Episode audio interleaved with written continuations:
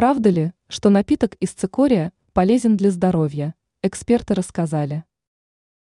Цикорий известен как альтернатива кофе, а также его применяют в кулинарии и народной медицине. Основой для напитка служит корень травянистого растения с голубыми цветками.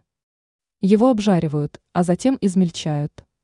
Говорят, что цикорий очень полезен, поэтому можно встретить немало советов о том, что якобы лучше отказаться от кофе в пользу этого напитка.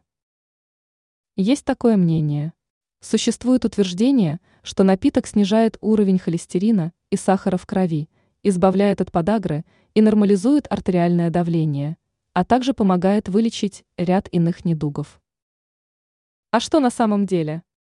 Эксперты Роскачества указывают, что при производстве основы для напитка корень цикория не проходит химическую обработку, поэтому сохраняется инсулин.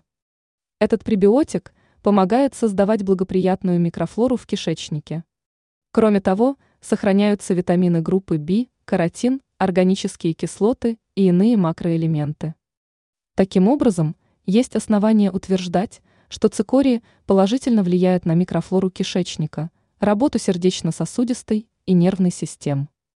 Также напиток обладает желчегонным, противомикробным и противовоспалительным свойствами. И он действительно, в отличие от кофе, не повышает давление, так как не содержит кофеина. Однако есть но. Есть частные случаи, когда от употребления цикория лучше отказаться. Например, особую осторожность нужно соблюдать аллергикам. Кроме того, даже абсолютно здоровым людям следует соблюдать меру.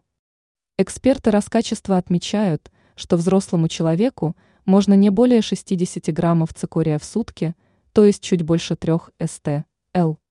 Однако такой объем недопустим для людей желчнокаменной или мочекаменной болезнью, с сердечно-сосудистыми заболеваниями, в том числе варикозным расширением вен.